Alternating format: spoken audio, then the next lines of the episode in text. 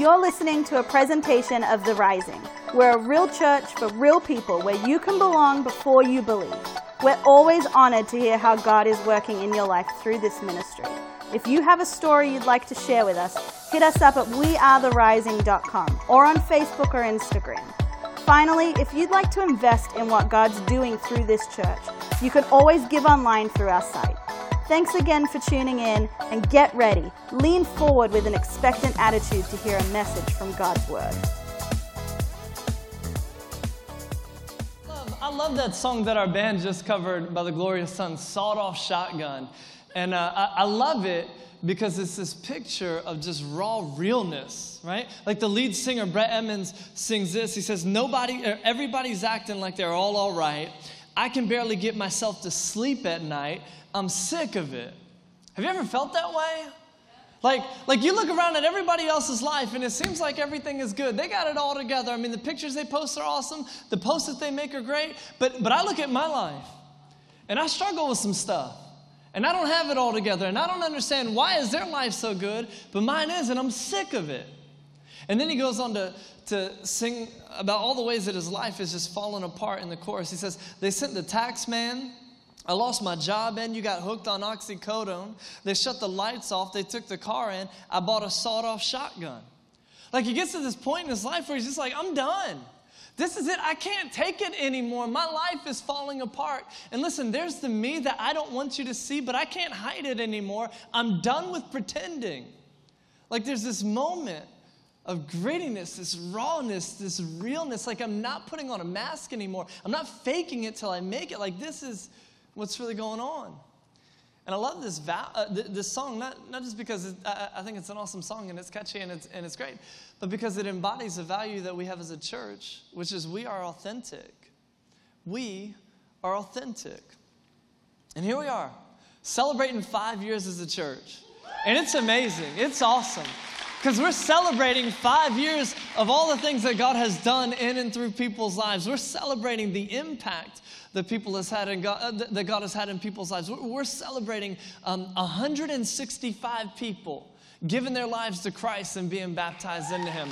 We're celebrating thousands of dollars given away to our strategic partners. We're celebrating marriages being healed. We're celebrating people discovering that a life with God is better than a life without God. And so this is this is just a great and a glorious day for us to, to celebrate the past five years of all that God has done. But we're not just celebrating the past, we're looking forward to the future, to see all the things that God wants to do and will do through us.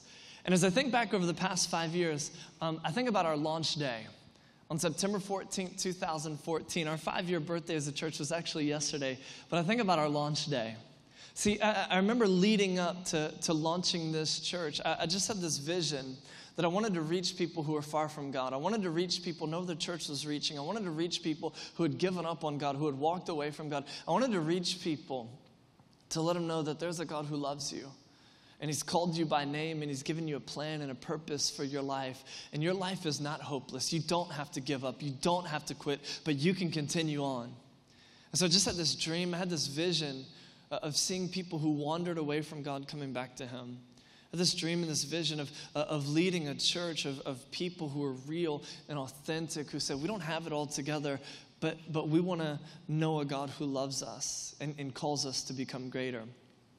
And so I remember as we were leading up to, to the launch of this church, I just pitched this idea to several different people. I said, hey, we're going to start this church, and, and, and here's what it's going to look like. Here's, here's how we're going to be, and here's how we're going to operate. And I remember we built a launch team of 35 people. And these were people who came alongside my wife and I, and they said, Hey, we're, we're in this with you. Like, we're going to do whatever it takes to see this move of God get off the ground. And so, we're going to commit to give to this. We're going to commit to serve. We're going to commit to be bringers and bring people to be a part of this. And I remember for weeks and weeks and weeks, months and months and months, like a year and a half before we launched, we, we met up and we just talked about what kind of church this was going to be and all the ways that God was going to move in us and through us because we were going to be unique, because we were going to go after God's lost kids so that they could discover there's a God who loves them. And so we met and we planned and we prayed for this. And I remember before we launched on September 14th, 2014, we did what we called sneak peek worship experiences. And so it was right here in this room. I remember, I, I think the first one was in May um, we, we did it once a month. And so we met right here in this room and we set up this room. And I think like the first sneak peek worship experience, we had, we had like 60 people. And I was ecstatic, man. I was amped because that's 60 people we didn't have before, right? And, and, we set up this room. I think we had like two, two um, sections of chairs that went like four or five rows back, four or five rows back. And I was pumped, man. So we did our first sneak peek worship experience. And we called them sneak peeks because we wanted to give people an idea of what to expect when, when we actually launched. We didn't call them practice because um, it wasn't practice, everyone mattered. And so we did one in May, and then in June we had more people come out to that, and then in July we had a few more people come out to that. And I remember August, our last sneak peek worship experience before our grand opening, we had 110 people come out to that. And I'm like, I, am ecstatic. Like, I, I'm excited because I'm like, people are showing up for this. Like, I think we're gonna make it, right? And I had no idea what was gonna happen on launch day, September 14, 2014. We had prayed. We had sent mailers out to the community. We did radio ads. Uh, we had movie theater ads. We did everything we could to get the word out. And, and that day, September 14, 2014, we set everything up. We got it all ready. And then we opened those wood doors at the back of this auditorium. And I remember seeing people start to trickle in. And then people started to pour in, and the seats started filling up. And I felt like a kid on Christmas Day right? Because I was nervous. I had no idea what was going sh- uh, to happen. I didn't know if anybody was going to show up. And that day, we had 210 people for our grand opening. And I was on top of the world, man. This is great. It's like, people are here, part of this movement. We're going to do something with this. And, and I remember that day we concluded this series we were in called Just the Opposite. And we did this all throughout our sneak peek worship experiences because I, I wanted to let people know the church that they were going to be a part of was one that was founded in grace. That's what grace is. Grace is getting the opposite of what we deserve, right? And I wanted people to know hey, you are at a church that gives grace in gallons because God has lavished His grace on us. And we're a church, we don't get it all right. We don't have it all together. We're a bunch of flawed, broken people, but thank God for His grace. And so we concluded um, a series called Just the Opposite on our launch day, and I preached a simple sermon with a simple title. It's just called The Prodigal Son. It's actually on our on our website and on our podcast. If you want to go back and listen to it, you can like relive launch day and hear hear that sermon and, and all of our sermons on our podcast. So you can go back and relive the early days. But um, it was a good sermon, man. It was good. Because in that sermon, I preached about the truth that regardless of who you are, where you've been, and what you've done, God loves you and God calls you back home, that, that, that no matter what you've done, God loves you. And, and you don't have to be good enough for God to love you because none of us are good enough. And, and I just, just said to people, like, if you've wandered from God, if you've strayed from God, if you've ran away from God, if you've never known God, God stands and He calls you back home to Him. He welcomes you back as His kid. It was a great sermon, not because I preached so well. I mean, I was, I was um, still, still working this thing out. But it was great because that day, uh, Leah Winters responded to the sermon and she decided that she wanted to give her life to Christ and be baptized. That first day, we had our first person to say, I want to follow Jesus. And two weeks later, Leah Winters was baptized here in this church. And then the next week, four other people, because they saw Leah's example, said, We want to give our lives to Christ too. And as a church, in the first month of our existence, we saw five people give their lives to Christ, say, I want to follow him and be baptized. And that's extraordinary to me. I mean, that doesn't happen. So I knew we had something special from day one. And then after that series, just the opposite, on, on week two, we started a new series called The Code. And this is a series that was all about our code of values. Uh, now we call them our guiding values. Um, but I said, uh, we got to start off this church letting people know what they're getting into. I want to let people know who we are and what they're committing to because our values shape who we are. Our values shape our culture. And I wanted people to understand who we were. And we started off uh, that series with our first and what I consider to be our most important value. And at the time, we said it's authenticity is essential. We've since changed the wording of that so that it's we are authentic. And so uh, we started off our church with this series talking about who we are. And we started with this value authenticity is essential. As we celebrate five years today, I said we got to start a brand new series, and we're going to call it Become Greater. And as we go through this series, this is a series that's all about our values. And today we're starting with what I believe is the most important value we have, and it's we are authentic. And I felt that five years was a great time to start this series to revisit our values, just to remind you of who we are as a church. And just to let you know, if you're coming here for the first time, man, here's the kind of church that, we're, that we are and what we're inviting you to be a part of. And so today we're, we're starting off with, with this value we are authentic. Um, but the series is called Become Greater. And if you've been part of our church for, for any amount of time, especially over the past year, then you've probably seen we've become obsessed with this phrase, become greater. Become greater. We, we say it all the time. We have it printed on a, on a sweatshirt at the back. If you want to buy one, you can. But it, it's called Become Greater. this is a little product placement for you. Um, but become greater. And the reason why we become so obsessed with this phrase, become greater, is because I just believe that's what everybody wants. Like, I believe that you want to become greater in your life, right? I mean, all of us, we, we want to become greater people. We want to become greater husbands and, and wives. We want to become greater boyfriends and girlfriends. We want to become uh, greater sons and daughters. We want to become greater parents. We want to become greater uh, employees and, and coworkers and bosses. Like each and every one of us wants to become greater. We want to become greater friends. And if you push back on that and you say, uh, I don't know about that, not really. I mean, I'm fine with just being average. I'm fine with just being ordinary. Well, that's not what God has called you to. Like, like nobody ever says, Well, I hope I'm just an ordinary husband, right? And listen, if you just want to be an ordinary husband and you're fine with that, that's not what your wife wants. Your wife wants you to become greater.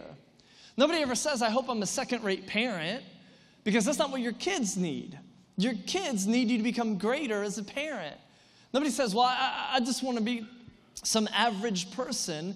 And, and, and, if you do say that, that's not what God wants for you. Like, God did not send his son to die on the cross so that you could specialize in mediocrity, but God has a plan and a purpose for your life, and he wants you to live in the greatness that he's called you to. And so, each and every one of us, whether you want it or not, have this deep down desire, even if we haven't tapped into it, to become greater. And so, what we want to do as a church is we want to come alongside you and say, here's how you can become greater. We want to be the guide in your journey to live the full life God has called you to. And, and we just believe that when you live out these values that we have as a church, you'll become greater. And as we do this series, we're not just talking about values we have as a corporate organization and here's who we are. No, no, but these are values that, that you should adopt and embrace in your own life. Because I just believe that when you're authentic, you'll become greater. I just believe that when you believe the best, you'll become greater. I just believe that, that when you show honor, you'll become greater. When you have an expectant attitude, you'll become greater. When you own this, you'll become greater. And so throughout this series, we're talking about not just our values as a church, but we're talking about values for you to live out and adopt because when you do that, you will become greater. And so today we're talking about this value we're authentic. And I, I, this is, like I said, the, the first value that we have listed, but I also think it's one of the most important values that we have listed. Because here's the truth God cannot bless who you pretend to be, right? God cannot bless who you pretend to be. See, see, there's this me that I want you to see, and then there's this me that I don't want you to see. There, there's this me that I show everybody, but then there's this real me that I don't want anybody to see. Because the real me isn't pretty. The, the real me doesn't have it all together. The real me has some, has some struggles and, and insecurities and feelings of inadequacy. That's, that, that's who I really am. And that's who you are too, right? I, I recently saw this post a friend of mine posted on Facebook. It says, Life on social media. And that's so true, isn't it? I mean, there's this me that we want people to see, but behind that, the part that we don't want anybody to see, uh, it's just broken and damaged. And, and, and I get why this is, right? Like, like I get why um, we live in an inauthentic way. See, one of the things that people say they love most about this church is they say, I love how it's real. Like, it's just so real. Like, the people there are real. Like, your preaching is just so real. It's just real. I love that it's real.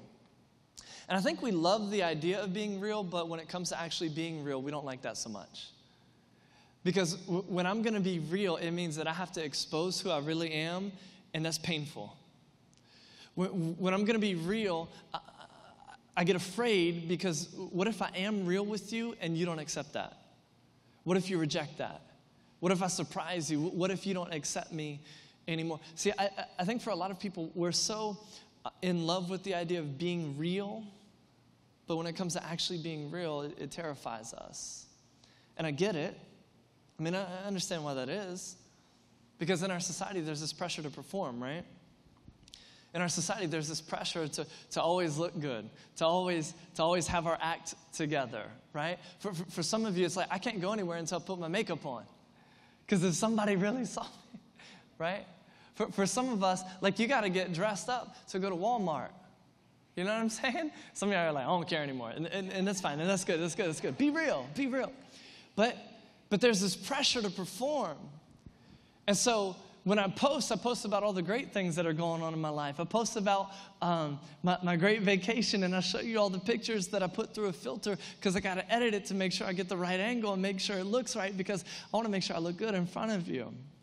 There's this pressure to perform. And I get it too because when we're growing up, we, we were reprimanded for anything that wasn't good, right? If you have any thoughts or feelings that weren't good, you're reprimanded for that. And, and, and, and, what happens is we learn to shove those things in the shadows. Oh, people don't like that. Oh, that's not really good. So I'm going to shove that in the shadows. And the things that I'm rewarded for, that's what I'll bring out into the light. That's what I'll allow people to see in my life. And so, for so many people, for so many people, especially when it comes to church, we're fighting this culture, when it comes to church, for so many people, they feel like they got to show up and wear a mask and the mask is plastic with a forced fake smile.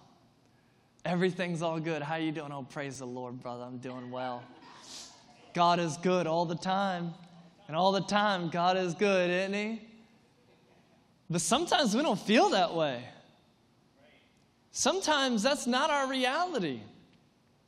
And what I've seen happen in so many people's lives is when things aren't good, they withdraw from church because they feel like they got to get it good before they get in front of other people. But not this place. We're authentic. Here's a little secret I'll let you know that we all know about you that you don't think we know. You don't have it all together. You're jacked up. You got some stuff that you've shoved in the shadows, and we all know it. We might not know what they are, but the reason why we know it is because we've shoved some stuff in our shadows as well. We're all the same. We're all in the same boat. And so I knew when I was starting this church, I didn't want to start a church that was plastic and fake and just smiled and everything was all great all the time. But I wanted to start a church where people could be real. The way we say it here is we're a real church for real people. And sure, it, it, it reflects in our dress code. Like, we don't have a dress code. The only dress code we have is please do. Like, that's it. Just wear something, please. But, but that's it. But, but it goes deeper than that. It goes deeper than that. And this is what I want to teach us, and this is what I want to share with. Like, it's okay for you to not be okay. It's okay for you to not be okay and to say something. Because here's, here's what we do. Here's, here's how we live. People ask us, how you doing? We say, fine. Fine. How you doing? Doing well? How's married life? Great. How's work? Oh, you know, staying busy. How's the family? Awesome. How's your relationship with God? Oh, you know, I'm hanging in there. Like we live this life of plastic responses, like everything is good until it's not. And there's these things that we've shoved in the shadows. And, and here's what happens we operate from the standpoint of out of sight, out of mind. Like, like I'm just gonna fake it till I make it. I'm just gonna keep going and I will sort it out on my own. I'm just gonna keep pressing forward and eventually things will be okay until you change your status on Facebook from married to single. I got this, I'm to handle this, and everything's good until your drinking problem leads to a DUI. I got this, I can handle this on my own, I'm just going through some personal stuff. Yeah, yeah, you got that until you drop a bomb on your life and walk away from everything. And I've seen this so many times in people's lives. And there's this battle that I feel like I'm fighting in our church, and I'm just trying to let people know it's okay to not be okay. Stop trying to hide it. Stop trying to act like you got it all together because you don't. None of us do. And that's what makes me so sad in ministry. So I see people who, who, who they come to, to church and, and everything's great until it's not. And then people start to withdraw because I'm going through some life issues. I'm going through some stuff in my life. Hey, welcome to the planet. So does everybody else. And it makes me so sad because I see people settle for a life less than God's best for them. You know, years ago, I saw this um, documentary on, on uh, National Geographic or something. It was like Planet Earth or something like that. But it was this, it was, um, this, this scene of these water buffalo. And uh, they're out on an African plain and, and they're doing what water buffalo do. I don't know, I guess is eat grass, but that's what they're doing. And there's a ton of them, man. There's, there's a massive amount of these water buffalo. And the scene was this aerial shot looking down on this herd. And then in the right hand corner of my screen, from this aerial shot, you could see movement in the grass. And then, and then there's another shot where the, the, the camera is zoomed in on this pride of lions. And, these lions are prowling in the grass, and the narrator is explaining that these lions are, are, are looking um, to attack these water buffalo because they need to eat. And so the, the, the, narrator talks about they've scoped out the scene and they're ready to attack. And sure enough, what you see is these lions, they start running toward the herd of water buffalo, and the water buffalo scatter like they run, but then they all come back together. And then there was a scene of these water buffalo, like all kind of standing in a line, facing out, staring down the lions. And the narrator explained that there was strength in numbers. That as long as the water buffaloes stuck together, the lions couldn't penetrate their herd. The lions couldn't attack them. They were powerless when they stayed together. It was only when they separated that the lions could possibly get a meal. And then there was this, this next shot of this lone water buffalo kind of running off on its own. I guess he thought the lions were still attacking. He didn't come back to the herd. And then you see the lions, they, they catch this water buffalo, like they, they, they, they catch it out, out, of, out of the corner of their eye, and they turn and they run towards this buffalo. And they're running and running and running, chasing it, and they're getting closer and closer and closer. And then eventually, one lion jumps, sinks his claws in, and then its teeth. And then the next scene you see in this documentary is this pride of lions having a water buffalo meal. And it made me so sad when I saw that.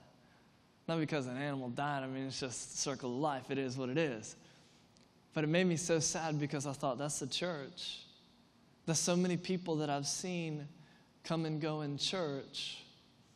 Because what happens is we go through some stuff in our life, we don't have it all together, and for some reason we feel like we have to have it all together. For some reason we feel like we have to wear this mask. For some reason I feel like I can't be around other people and fake it till I make it anymore. So I just need to withdraw and go through it on my own. And then I just see people go through this downward spiral in life. And the reason is because of this cautionary verse that Peter gave us in 1 Peter 5 8. He said, Be alert and of sober mind. Your enemy, the devil, prowls around like a roaring lion looking for someone to devour. It makes me so sad when we don't get this value and live it out that we're authentic because what happens is we withdraw from community and our enemy wins. That's exactly where the devil wants to get you in a place in your life where you're questioning, like, do I even belong? Can I even show up? Because I don't have it all together. And, and maybe you hear this idea about a, a, devil or an enemy and you think that's ridiculous or whatever. And, and, and if you have trouble believing in the devil, that, that's fine, I get it. But, but you've experienced his work in your life. You've experienced the self doubt that he's whispered in your ear. You've experienced the insecurity and the inadequacy. And don't, don't share that with anybody. Because you, you don't want to be that person. I mean, you've met people like that, right? Hey, how you doing? Oh, my life sucks. Let me tell you. I don't want to hear it. Let me just move on. Come on, you don't want to be that person. They don't really care. Just keep it to yourself. You got this. You got this. You got this. Power through. You can do it. I hear it all the time. What happened, man? Where'd you go? I'm just going through some life problems. Just, just got issues with life. Yeah, yeah, great. That's why the church exists, though. So that when you go through these life issues, so that when you have these difficulties, so that when things aren't going right and things are falling apart, you have a community that you can press into and say, Things aren't right. I need some help. I'm struggling here. I'm feeling lonely and I'm thinking about compromising on my standards just so I can be with somebody. I need some help. That's why the church exists. So that you can say our marriage sucks. We're sleeping in separate bedrooms and things aren't getting better. We need some help. That's why the church exists, so that you can say the depression is drawing me deeper and deeper, and I don't think I can get out of it on my own. I need some people to come around me and ask, How are you doing? That's why the church exists, because we are authentic. And we will never find healing, we will never find the freedom that we long for until we embrace this value and become authentic. And this isn't just me sitting in an office dreaming up, man, would it be really cool to be one of our values? This comes straight from the scriptures. This is what James, the brother of Jesus, explained. He said, Therefore, confess your sins to each other and pray for each other so that you may be healed. The prayer of a righteous person is powerful and effective. The way we find healing, the way that we find freedom, is not by confessing our stuff to God, He already knows it. He's like, yeah, go to some other people, flesh and blood, who can hear you, who can embrace you, who can cry with you, who can come over and sit with you. Go to some people and voice that. That's how you find healing. That's how you find freedom. But we're terrified to do it, man. Doesn't that scare you? Just, just the thought of sitting down in front of somebody and saying, I've been looking at pornography for years and I don't know how to get past it. It's a scary conversation to have. To, to go to somebody and say, I'm so full of pride, it prevents me from serving my wife. And because of that, it's like we're roommates living together and not lovers living together. I need some help with that. It's scary to sit in front of somebody that you trust and love to say, I got some abandonment issues because my dad wasn't around when I was growing up. And because of that, I have a hard time trusting other people and I lash out because I feel weak. And I don't want to feel weak, so it shows up in anger. I need some help with my temper. That's scary to sit in front of somebody and expose some light into the shadows of our life because it's vulnerability. It's saying, here's who I really am. And it's scary because there's a risk there. The question is will you accept me? Will you embrace me with my faults, flaws, and failures? But we as a church have just said that's how we find freedom. That's how we get healing. And I hope that as a pastor of this church, I've led the way in being authentic and real with you so that you know, like, you can just share whatever it is. Maybe say, well, I don't know, I don't know where to go. I don't know who to, who to share. That, that's why we talk so much about serving on a team, so that you can get to know some more people and build trust with people. That's why we talk about getting involved in a group. We actually have group handouts on the, on the chairs for you to, to sign up for a group and get to meet some people and talk with people. And I get it. Maybe you don't show up to your group the first night and say, let me tell you about me being a sex addict. Okay, yeah, right? Build some trust, build some bridges there, sure. But, but we're in this together. We're in this together. That's how we conquer, that's how we overcome. You know, as we, as we reflect over the past five years, I just think about the kind of church that I've tried to build here. And I want to make sure it's crystal clear to you. I don't know if you've ever been to, to New York City, um, but one of the fascinating things about New York City is the subway system that they have there right? I mean, it, it, it's phenomenal, just the amount of engineering that, that's gone into this, the amount of work and effort that's gone into creating the subway system there. And what's fascinating to me, too, is that th- there are several uh, subway stations that are, that are very unique in the way that they look and the way that they're presented. Like, there's this one at Morgan Avenue. Um, and, and, at Morgan Avenue, they have uh, these signs that let you know that you're at the Morgan Avenue uh, station. But this one is a mosaic that's, that's been created, and it's on a pillar.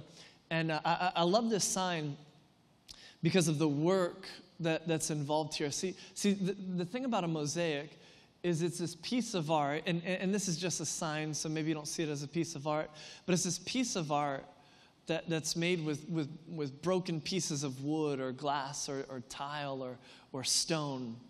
And what happens is an artist gathers these broken pieces together to create something um, more than it could ever be on its own.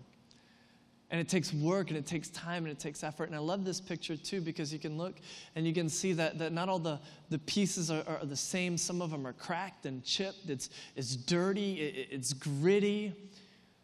But when all these broken, dirty, gritty, cracked pieces come together, it, it makes, it makes this sign that, that lets you know where you are.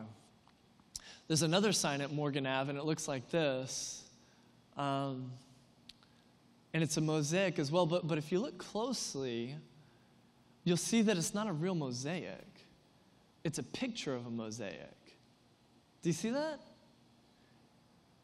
what they did was they took a picture of a mosaic and they put the picture up instead of it being an actual, real mosaic. And I think this is how most people think of church, and this is how I think most churches operate. It's like we're cool with talking about being real and raw and gritty, but when it comes to actually exercising it, we're just going to take a photograph of it. Like we're going to be a facade of what's real. Like not really. Like we're going to go deep. We're going to be real, but only so real. Right? Because there's a there's a cutoff point. Like, whoa, that's too real. I don't know about that. you know, you start sharing what's really going on. I, like, I don't know about that. Because we sell out to being a photograph of a mosaic instead of the real thing. Could you go back to the other mosaic? Here's, here's what I've always wanted to do, and here's what I've committed to do in leading this church. I want us to be the church that's a real mosaic. Because each and every one of you is a piece that's broken and dirty and gritty. And God wants to use you in this community, putting you together as a whole, putting us together as a whole, so that we could be something greater together, so that we could be a move of God here in this city and in this world. And we never want to whitewash it. We never want to fake it. We never want to just pretend that we're real. We never want to fall in love with the idea of being real and not actually being real. But I commit to be the kind of church that's a real mosaic where we are going to be real, we are going to be authentic, and we are going to share what's really going on because that's how we find healing. That's how we become greater. That's how we become the people God has called us to be. You know, as we celebrate five years, it, it's an awesome day for me. It is, it is so great. I'm so excited. But there's a, a, a bit of sadness in it for me because I, I think back to some of the people who, who were here before and we're here because of the dedication and the sacrifice and the commitment of the people who call this church home. That's why we're here. And so, for those, for those of you who are dedicated and committed and have sacrificed and have given and served to make this place what it is, I want to thank you so much because we're here because of that. And because of your commitment, God has seen that, I believe, and He's been faithful in our midst. And for us to continue to move forward, for us to continue to grow, for us to continue to reach people, it's going to require all of us saying, we're going all in. We're going to take ownership of this. We're going to make this, this movement, like not just something that we go to, but our lives. So I want to thank you for that. But, but it's sad for me as I look back at, at some of the people who have come and gone. Because there are people I know who, who are part of our church and they were married, and they're not married anymore because they went through some stuff in their life and they withdrew from church and they never told anybody, they never shared anything. They felt like we got to go through this on our own. And their marriage that was once uh, light and life is now dark and dead. There, there, there's people that I know who, who were part of this church and they showed up and everything was good and it was all great until it wasn't. And it's like, whatever happened to so and so? And then when you dig in and you reach out and you talk to them and you hear some of their backstory, it's like, oh, there was all this stuff humming underneath the surface, and the things in your shadows crept up and brought you down. And there are people who, because they kept their stuff to themselves, they never shared this, they never embraced authenticity, they gave up not just on this church, but on church in general. There are people who had this passion for Jesus, and it started to, to, to fizzle out, and they never said anything, and they're nowhere to be found. And it makes me sad because I think, what if they just embraced this value of authenticity? What if they said something? How could their story have been different? What if, what if someone said something to them and said, Hey, tell me what's really going on? What's really happening? Could their story have been different? I think right now about a couple, they're, they're sleeping in separate bedrooms. And I said, Who are you talking to about this? Nobody. Like, the story you're writing with your marriage is not the story you want to write. And as long as you continue to do what you're doing, you're going to keep getting the same story. It's time to be real and say something. I think about people who are paralyzed by insecurity and they never share that, they just suppress it. I'll just keep on going like everything's okay. It's not. God has called you to something greater than living as a victim of your insecurity. He wants you to live in fullness and confidence. But you'll never experience that until you say, I'm going to be authentic, I'm going to be real. We are the church of the broken tiles. We are the church of the dirt and the grit and the grime. We are the church that's real. We are the church that is authentic. That's how we've been. That's how we'll be. And the sadness that I have as I look over the past five years doesn't last very long because I think of all the great ways that God has shown up and all the great ways that all the great things that God has done through this church because we've been authentic, because we embrace authenticity. I, I, I think back to the early days when we first launched, and, and, and I remember hearing the stories of people's, who, people's lives who were changed. I, I, reflect on the early days when we launched, and, and Rocky, who works here at the Norva and runs sound for us, he told me early on that he was so glad this church started here because this is what he needed. And if a church didn't meet here, he may never go to church. He may never turn to God. And then it was amazing for me to see him give his life to Christ and be baptized here. I think of our first year when Colby Jones got baptized. And he was so excited that he brought 15 people to witness his baptism and celebrate with him. And from there, six other people decided to get baptized because he brought them. I remember Velda.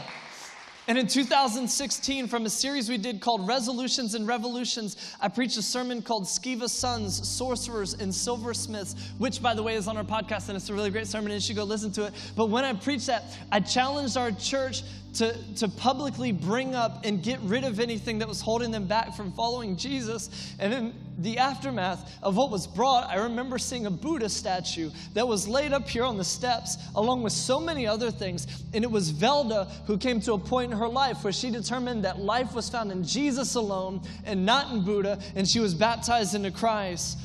I reflect over the past five years, and I think about Gina and one of the ways that her and her family battled breast cancer boldly together with the love and support found in this community, and she faced it head on with strength and courage. I remember Tony who, for our first ever Heart for the House offering, we, where we give a big offering at the end of the year, Tony came up to me and he said, Hey, I make leotards on the side and I sell them for hundreds of dollars. And from now till then, all the leotards I make, I'm gonna give all the money for this offering because I just love this place. I'm reminded of the words of Jessica who shared when, when she told her family the gift that she wanted for Mother's Day in 2016 was that she wanted to come to church. And so they came here for the first time and they fell in love with the community that's been created here because we are authentic. And now she feels like even though her extended family lives in Florida, she's fine with that because she has family right here in this church. I think about Carrie. I think about Carrie who's a widower and a single mom who found friends and strength in this church as she used her gifts to serve a greater purpose and is setting a phenomenal example for the kids of this church, but also for her very own daughter, showcasing what true strength and humility and compassion look like. I'm reminded of the impact of this church has had on Dan Zerby and his family. Dan's moved away because he was stationed in California recently, and he wrote me saying, I really miss the rising.